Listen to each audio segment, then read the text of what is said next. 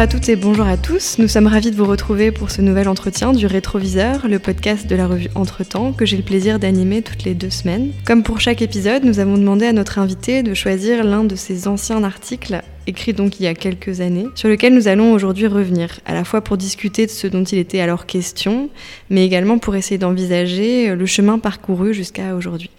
Aujourd'hui, j'ai le plaisir de recevoir euh, William Van Andringa. Bonjour. Bonjour.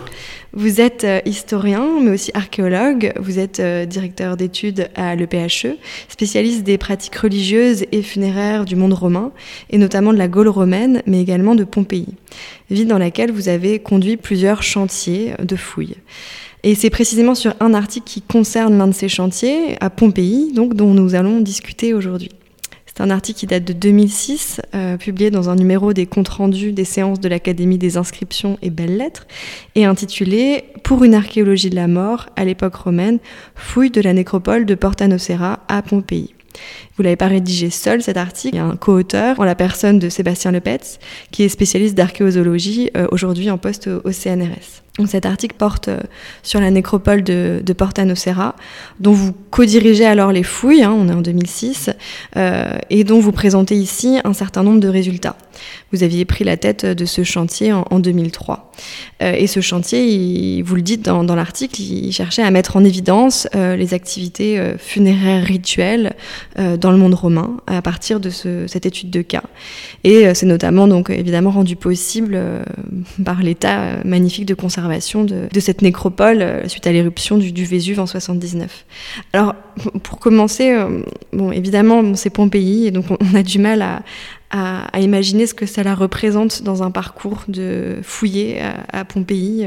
Est-ce que, juste pour démarrer, vous pouvez nous dire comment vous êtes retrouvé à, fouiller à Pompéi en, 2006 euh, C'est un peu le, fruit du hasard. J'avais déjà, en fait, j'ai fait une thèse sur la, religion Gaule romaine que j'ai soutenu en 1997. Et euh, je pensais être arrivé au bout de mes questionnements, des questionnements que, qu'on pouvait poser à partir de la documentation euh, présente en Gaule, l'épigraphie, euh, l'archéologie. J'avais besoin d'un terrain nouveau, de manière à pouvoir aller encore plus loin dans ma réflexion. Et ce terrain nouveau, je pensais le trouver en Italie. Et j'avais sélectionné deux sites, Ostie et Pompéi. J'y suis allé, j'ai passé une semaine dans chaque site. Et à Ostie, je me suis rendu compte que la, les, données étaient euh, complexes parce que c'est dû à la, nature du site, à, l'histoire de, l'archéologie à, à, Ostie. En revanche, à Pompéi, j'ai découvert un monde nouveau puisque c'est une ville entièrement conservée et qui conserve, qui, qui préserve des, des, vestiges de manière admirable avec euh, avec beaucoup d'inscriptions, beaucoup de textes donc, et puis euh, beaucoup d'archéologie aussi, des murs conservés en élévation, des espaces qu'on arrive à lire, qu'on arrive à comprendre. On sait qu'on rentre dans une cuisine, on sait qu'on rentre dans un atrium, on sait qu'on dans la nécropole, ce qu'on a tout ce qu'on a découvert finalement, tout est conservé. Les tombeaux ont préservé leur leur inscription, leur dédicace de façade, on connaît les, défunts en fait, et on a pu mettre en évidence deux façons de mourir, une manière sociale de mourir avec la présentation des morts hein, euh, par l'entremise des tombeaux, une façon individuelle de mourir par euh, l'intermédiaire des sépultures. Donc vous voyez que c'est un monde nouveau qui, qui finalement euh, qui s'est dévoilé lorsque j'y suis allé. Je crois que c'était en, en 1995. Je, je, finissais ma thèse, un petit peu. J'y suis revenu en 97, justement après la soutenance. Mm. Et j'ai compris que je pouvais effectivement, à partir du moment où j'étais, mon, centre d'intérêt euh, était les, les pratiques euh, religieuses et également les pratiques funéraires, je me suis dit que c'est là qu'on pouvait aller peut-être plus loin dans la compréhension de, de, de phénomènes que j'abordais de manière peut-être euh, trop, trop générale en Gaule. Parce que les, sources nous y forçaient en fait. Et, donc voilà pourquoi je me suis retrouvé à, Pompéi et j'ai euh, bénéficié d'un. J'étais membre de l'école française euh, euh, de Rome pendant une année au titre de maître de conférence. Et, là donc j'ai mené des prospections intensives sur le site pour mettre en place mon, mon projet d'HDR. Et, c'est là que j'ai commencé, j'ai commencé par, sélectionner un terrain de fouille et plutôt que de travailler sur l'intérieur de la ville, euh, je me suis rendu compte que ce sont des espaces qui sont nettoyés. Euh, les maisons, les, euh, c'est des espaces, des espaces domestiques, les espaces publics sont, nettoyés Les espaces publics à Pompéi sont très abîmés, je pense au sanctuaire en particulier, très abîmés parce que les, les ce sont des, euh, de, de, grands bâtiments recouverts de marbre qui ont, euh, qui ont donc été pillés. Donc après l'éruption de 79, on est revenu et tout a été démonté. On a pu le montrer parce qu'on a fouillé un des temples, le temple de Fortune Auguste, où tout a été démonté. Hein. Donc, euh, donc peu de vestiges finalement au bout du compte, même si on est à Pompéi. En revanche, dans les nécropoles, bah, tout est en place. C'est-à-dire qu'on a l'impression qu'ils sont partis avant-hier. Hein. Les tombeaux sont préservés de manière extraordinaire. Je le disais, comme je le disais, les, inscriptions sont, euh, toujours, euh, donc, sont toujours euh, en place sur les, les, tombeaux. On peut connaître, on peut reconnaître les, différentes familles de la cité qui composent, les différents chefs de famille qui composent la cité. Et puis les, sépultures à l'intérieur des enclos funéraires étaient en place, c'est-à-dire les marquages de surface et les sépultures. Euh, on, pouvait, on, peut, on pouvait imaginer que les sols également, des sols de circulation étaient également en place. Et pour un archéologue, les couches d'occupation, c'est euh, des couches qui sont d'une richesse incroyable parce que on y trouve eh bien, euh, toutes les traces d'activité d'une population donnée. Et, on a donc, euh, j'ai fait une demande d'autorisation de fouille en utilisant, étant à l'école française, j'avais quand même la, euh, la possibilité de me faire représenter par une institution française prestigieuse et donc j'ai pu faire une demande officielle qui a été acceptée. On a donc euh, commencé en 2003 nos travaux sur l'une des nécropoles romaines de Pompéi. Alors j'avais là aussi, lorsqu'on sélectionne un champ d'études, et c'est en histoire comme en archéologie, c'est que j'ai euh, là j'ai choisi la nécropole peut-être la mieux conservée parce que la, la plus récemment dégagée. À Pompéi, il y a, vous savez qu'il y a deux types de fouilles d'une certaine façon. Il y a les ruines que l'on dégage donc de, de, tout ce qui, de des matériaux euh, éruptifs qui ont recouvert la ville en 79, et puis il y a la fouille en profondeur, la fouille stratigraphique, la fouille des, des sédiments. Euh, qui est un autre, qui est une, une, fouille là de type de type classique, on va dire. Et donc là, on avait les dégagements avaient été faits, c'est-à-dire qu'on avait dégagé Mayuri dans les années 50 avait dégagé la nécropole. Il s'était arrêté au, au, sol de 79. Et en effet, lorsqu'on a repris les, les fouilles en, en, 2003 sur l'un des enclos, on s'est aperçu que le, le alors le niveau de 79 avait été un peu érodé par les intempéries, par le passage des touristes, des, mais en revanche, on est très vite tombé sur euh, des niveaux en place de l'époque flavienne. Qui voilà. n'avaient pas encore été fouillés. Voilà. Et là, on a, je pense, 10 cm, si je me souviens bien.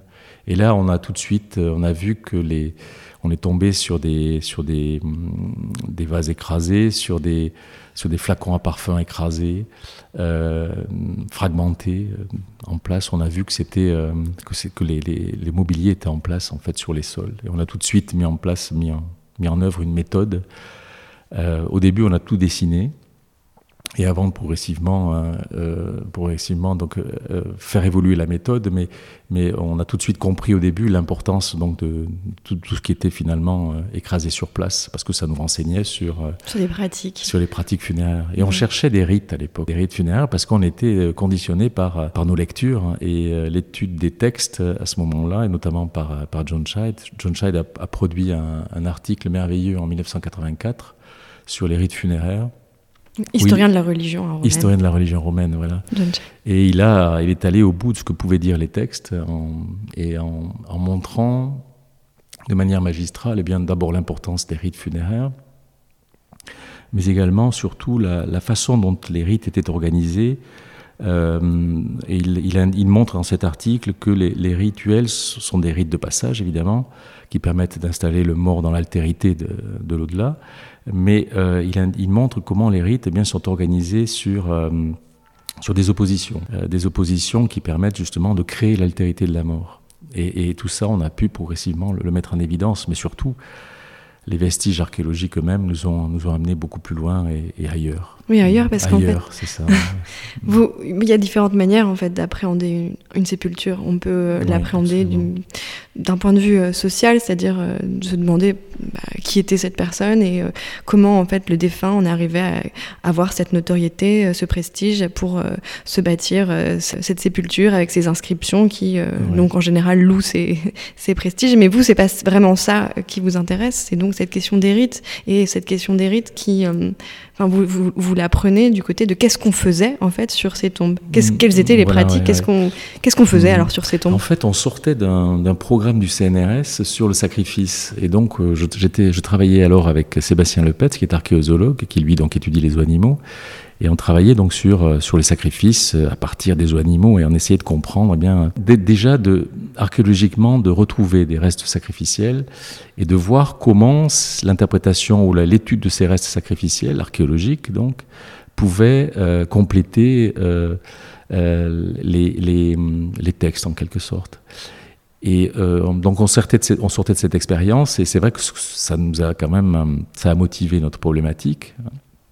Et la problématique était euh, portée sur les rituels funéraires. Et on pensait effectivement qu'il y avait euh, des sacrifices, euh, donc parce qu'on a un texte de Cicéron qui est bien connu, donc on, était tous les, on était, comme ce que je disais, c'est qu'on était très très marqué par évidemment les, les analyses textuelles qui indiquaient que l'on sacrifiait donc des des animaux, un porc, un porc donc pendant les, funérailles, et que donc le, le, sacrifice était euh, une partie de la pratique euh, funéraire. Et en fait, on, et donc on était, on, est, on, cherchait des restes sacrificiels. Qui dit sacrifice dit aussi banquet. rituels, voilà, et, des banquets. On des banquets. donc on mange en fait. Et oui, parce que les, les, représentations euh, de l'époque romaine, là aussi, mettent en exergue l'importance des, des banquets funéraires.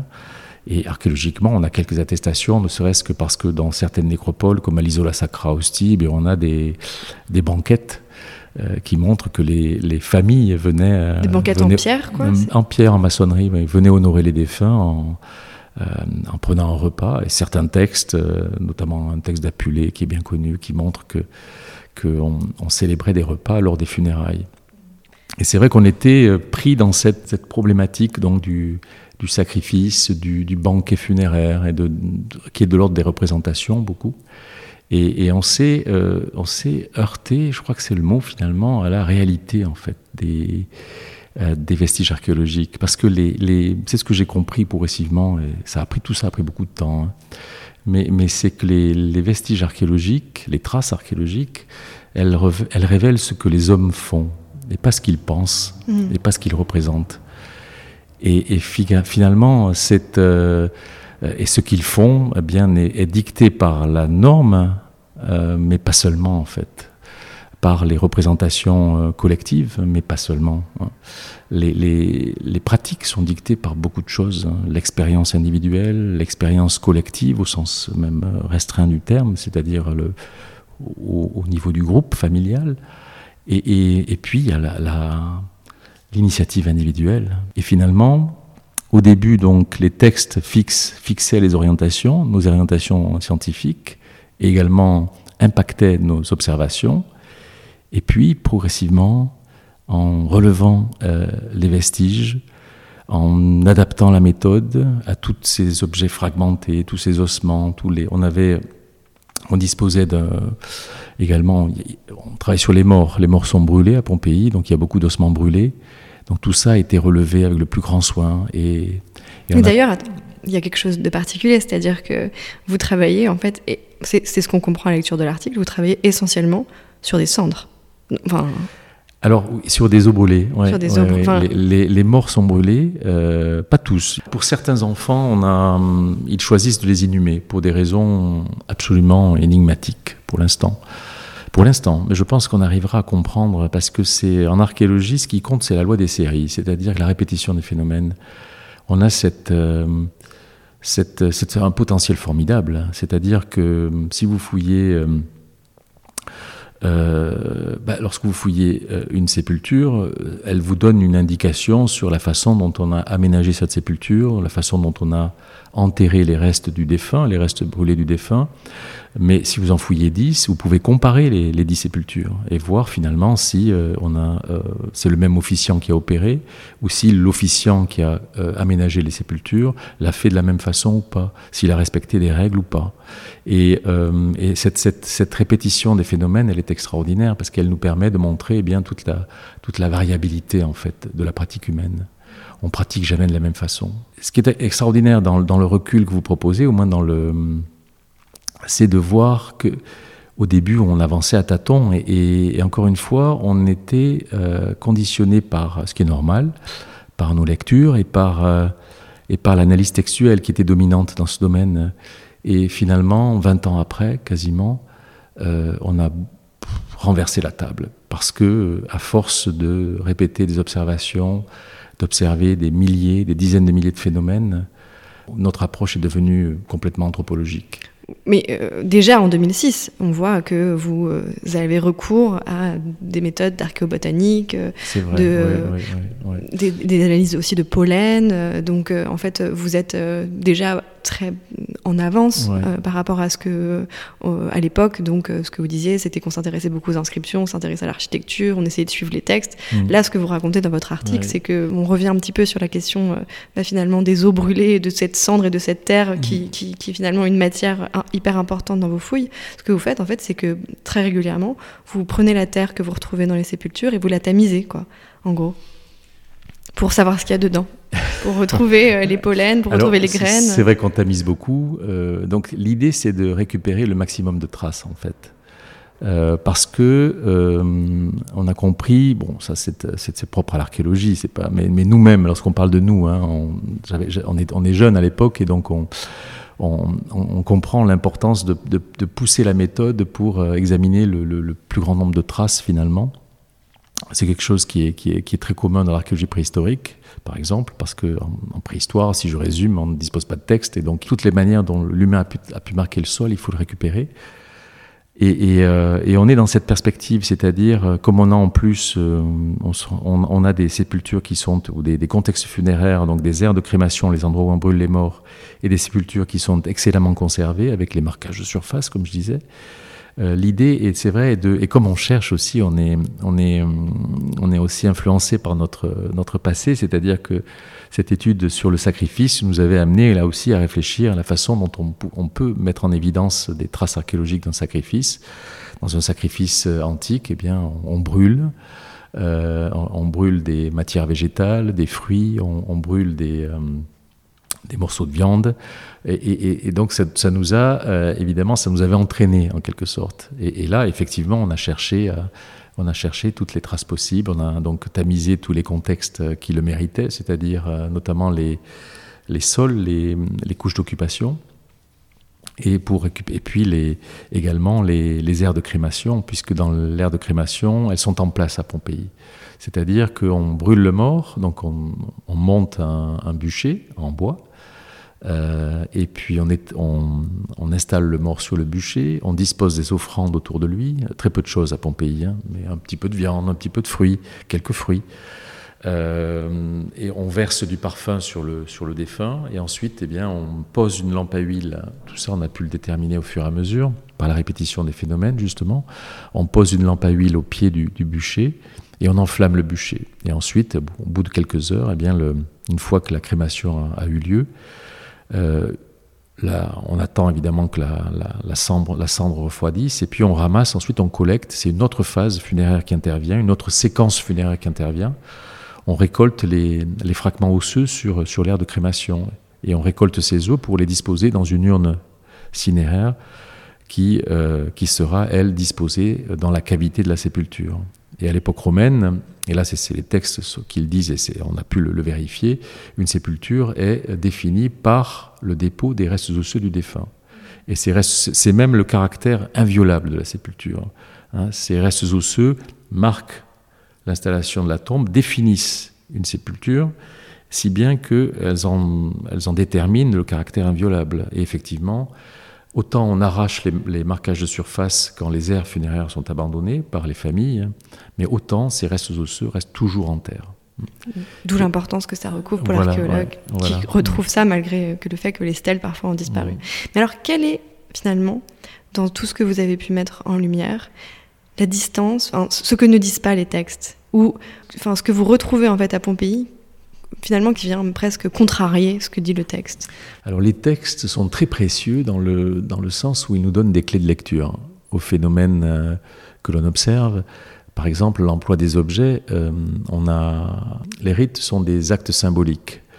Et euh, ces actes symboliques qui marquaient donc le, passage donc de la vie à la mort, en fait, qui créent justement l'altérité de la mort, ça, c'est ce que disent les textes. ils, le mettent euh, en lumière. Le fait qu'il y a vraiment un passage vers l'au-delà et qu'il y a une inversion un peu entre le monde vivant et, le monde. Et ces rituels ont, un sens, c'est ce qu'a montré dans l'article de John Scheidt que j'ai signalé au, début de l'entretien. Et, c'est vrai qu'on euh, a pu mettre en évidence la présence récurrente des lampes à huile, par exemple. Une lampe à huile. Pas deux, pas trois, pas quinze, pas vingt, mais une lampe à huile. Alors que dans certaines certaines villes romaines, on, utilise plusieurs lampes à huile, on dépose plusieurs lampes à huile dans les sépultures. Là, on a toujours une seule lampe à huile. Elle est à portée de la maison, on le sait. Les textes n'expliquent pas tout cela, évidemment. Et on sait que maintenant, on peut dire que la lampe à huile était disposée euh, devant le bûcher. Elle, sans doute, elle, est disposée, elle marque, lorsqu'on allume, allume, la lampe à huile au pied du bûcher, ça marque le début de la crémation du défunt. Euh, autrement dit, le début du processus funéraire, le début de la transformation du mort qui devient finalement, qui va être transformé et, euh, en, euh, qui va en ossements brûlés. Ces ossements brûlés ensuite définissent la sépulture. Et on voit que la, la, lampe à huile marque le début des funérailles. Tout ça, c'est pas dans les textes, hein, évidemment. Donc, et, la lampe à huile, ensuite, pour marquer la fin de la séquence, elle est cassée, elle est brisée. Euh, et euh, donc euh, le, le, le, bris de la lampe à huile marque ainsi la fin d'une séquence funéraire. Et qu'est-ce qu'elle dit cette lampe à huile? Cette lampe à huile, eh ben, elle, elle, elle, nous dit que finalement l'essentiel d'un acte symbolique réside dans l'objet lui-même, c'est-à-dire la lampe allumée symbolise l'opposition de des ténèbres de la mort et du jour de la vie, tout simplement. Et lorsqu'elle est disposée, allumée au pied du bûcher, on a là cette opposition. Donc la lampe allumée, c'est le jour. Euh, elle, vient là en opposition avec le mort qui va être brûlé et qui est lui donc euh, qui représente en fait qui, incarne les ténèbres de la mort. Donc on a cette opposition ainsi qui est construite par des objets. On a également le parfum qui est un produit là, mais on conserve l'objet qui euh, qui contient le parfum. En l'occurrence, ce sont des flacons qui sont d'abord en terre cuite puis en, verre. Et là, on a de nouveau cette même opposition, c'est-à-dire du, parfum euh, de la bonne odeur de la vie et de la mauvaise odeur du cadavre. Mais ça servait aussi euh, à cacher la mauvaise odeur, en fait, non? L'huile, le, parfum. oui, bien sûr, oui, oui. Alors, Il y a des dimensions très concrètes, en fait. Oui, bien sûr, bien sûr. Effectivement, le, le, parfum avait aussi cette, cette, cette, euh, cette fonction, c'est-à-dire de masquer l'odeur, l'odeur de la mort, bien sûr. Mais, en tout cas, il incarne cette opposition, ce mélange, sans doute. Il devait y avoir une dimension olfactive, et il rend compte d'une dimension olfactive d'ailleurs puisqu'on imagine bien que cette opposition, euh, elle, est, olfactive. Hein. donc, c'est-à-dire, euh, si vous versez du, du, parfum sur un, sur un mort, il est évident vous êtes en, dans une région méditerranéenne où il fait très chaud l'été. Si la mort intervient l'été, vous imaginez l'odeur que ça peut que ça peut donner. Et dans votre article, vous, vous, vous décrivez euh, ces rites. Euh, il y a un mot, une occurrence, c'est la question du deuil. Euh, vous dites que en fait y a, je crois, neuf jours qui séparent la mort du défunt d'un premier banquet et euh, c'est une forme de répétition du banquet qui aura lieu sur la sépulture. Et vous dites que ce premier banquet, après neuf jours, ça marque la fin d'un période de deuil. Et donc, euh, il y aurait cette dimension un peu euh, traditionnelle euh, de neuf jours de deuil. Euh, mais est-ce que c'est quelque chose sur lequel vous avez travaillé cette question-là de au-delà en fait du rituel? Comment est-ce que, finalement toute, toute, cette procédure même d'inversion entre le monde vivant et, le monde des ténèbres, est-ce que c'est une manière aussi pour les Romains de penser la question du deuil? Alors justement, la, fin du deuil et ces, ces neuf jours là, justement, qui marquent la, fin du deuil, on, ne peut pas les, évidemment, on, ne les a pas. Même si on, on travaille sur du temps court, hein, parfois, puisqu'on a, on, restitue des, séquences funéraires qui ont lieu en quelques heures. Donc, mais là, on n'est pas capable de, démontrer qu'effectivement, on a le deuil est organisé de cette façon-là. Là, c'est vraiment l'analyse textuelle qui permet de le dire. Je me demande si ces, textes n'ont pas une dimension de représentation, encore une fois. Et euh, parce que ce qu'on a pu montrer, c'est que c'est qu'on a des adaptations locales, en fait. C'est-à-dire que euh, on a une dimension d'abord très pratique c'est-à-dire que les rituels sont organisés à partir d'objets ou de produits brûlés. Euh, pas, pas d'idées complexes sur l'au-delà, mais vraiment des choses très très pratiques, c'est-à-dire qu'on prend une, la mort d'un membre de la famille survient dans la maison et euh, donc on se rend dans la nécropole et on prend dans un petit panier ce dont on a besoin, une lampe à huile, un peu de parfum, et, on prend ce qu'on trouve dans le garde-manger pour offrir aux, morts et déposer sur le bûcher.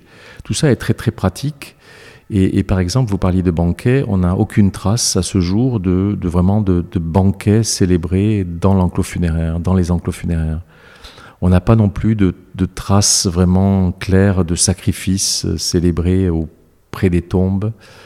Dans un cas, une seule sépulture, on a euh, déposé euh, une tête fraîche, la tête fraîche d'un petit, d'un jeune bélier. Donc là, on, imagine que ce bélier a été sacrifié, mais on ne retrouve pas, par exemple, les, ossements des, euh, des parties qui auraient été consommées dans le cadre du banquet funéraire. La question qu'on peut se poser, à partir du moment où on n'a pas de traces de ces banquets, c'est que ce banquet pouvait avoir lieu à la maison. Mais en tout cas, on, voit que on a des choses extrêmement simplifiées des, des, pratiques très simplifiées et puis surtout adaptées euh, au contexte local. Et ce que je disais aussi euh, il y a un instant, c'est que euh, on a quelque chose qui participe à la norme, une norme romaine si on veut, quelque chose qui appartient à la culture romaine, un domaine de représentation qui est romain, avec une sorte de patrimoine partagé où on partage quelques grandes idées, mais tout le reste en fait c'est inventé, hein, c'est inventé en, fonction de ce que l'on a vu faire euh, euh, par les membres de la famille ou par. Euh, et donc, finalement, on arrive au, final à, décrire des pratiques qui sont certes romaines dans le sens où elles respectent certaines normes romaines, mais qui sont surtout locales. Et par exemple, le, banquet a une dimension importante dans les représentations mais euh, je pense que le banquet n'a pas une importance primordiale dans la réalité hein, de ce qui se passe. Et tout ça est intéressant parce que ça nous amène finalement à, ça nous a amené à, peut-être euh, euh, à redéfinir une archéologie peut-être trop près des textes.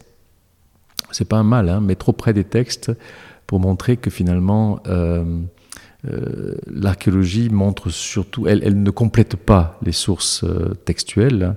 Je pense que c'est pas le sens euh, général de l'archéologie, mais je pense que l'archéologie, surtout, elle, elle est une discipline des sciences humaines qui montre ce que l'humain fait, ce que les hommes font, et comment ils le font, comment ils transforment, comment ils, comment ils organisent une tradition, comment ils transforment des pratiques, en fonction d'un contexte, euh, d'un environnement social, politique, naturel particulier. Hein, par exemple, même naturel, puisque les événements sismiques qui ont précédé l'éruption de 79 amènent à un infléchissement de l'habitus funéraire, de la pratique funéraire.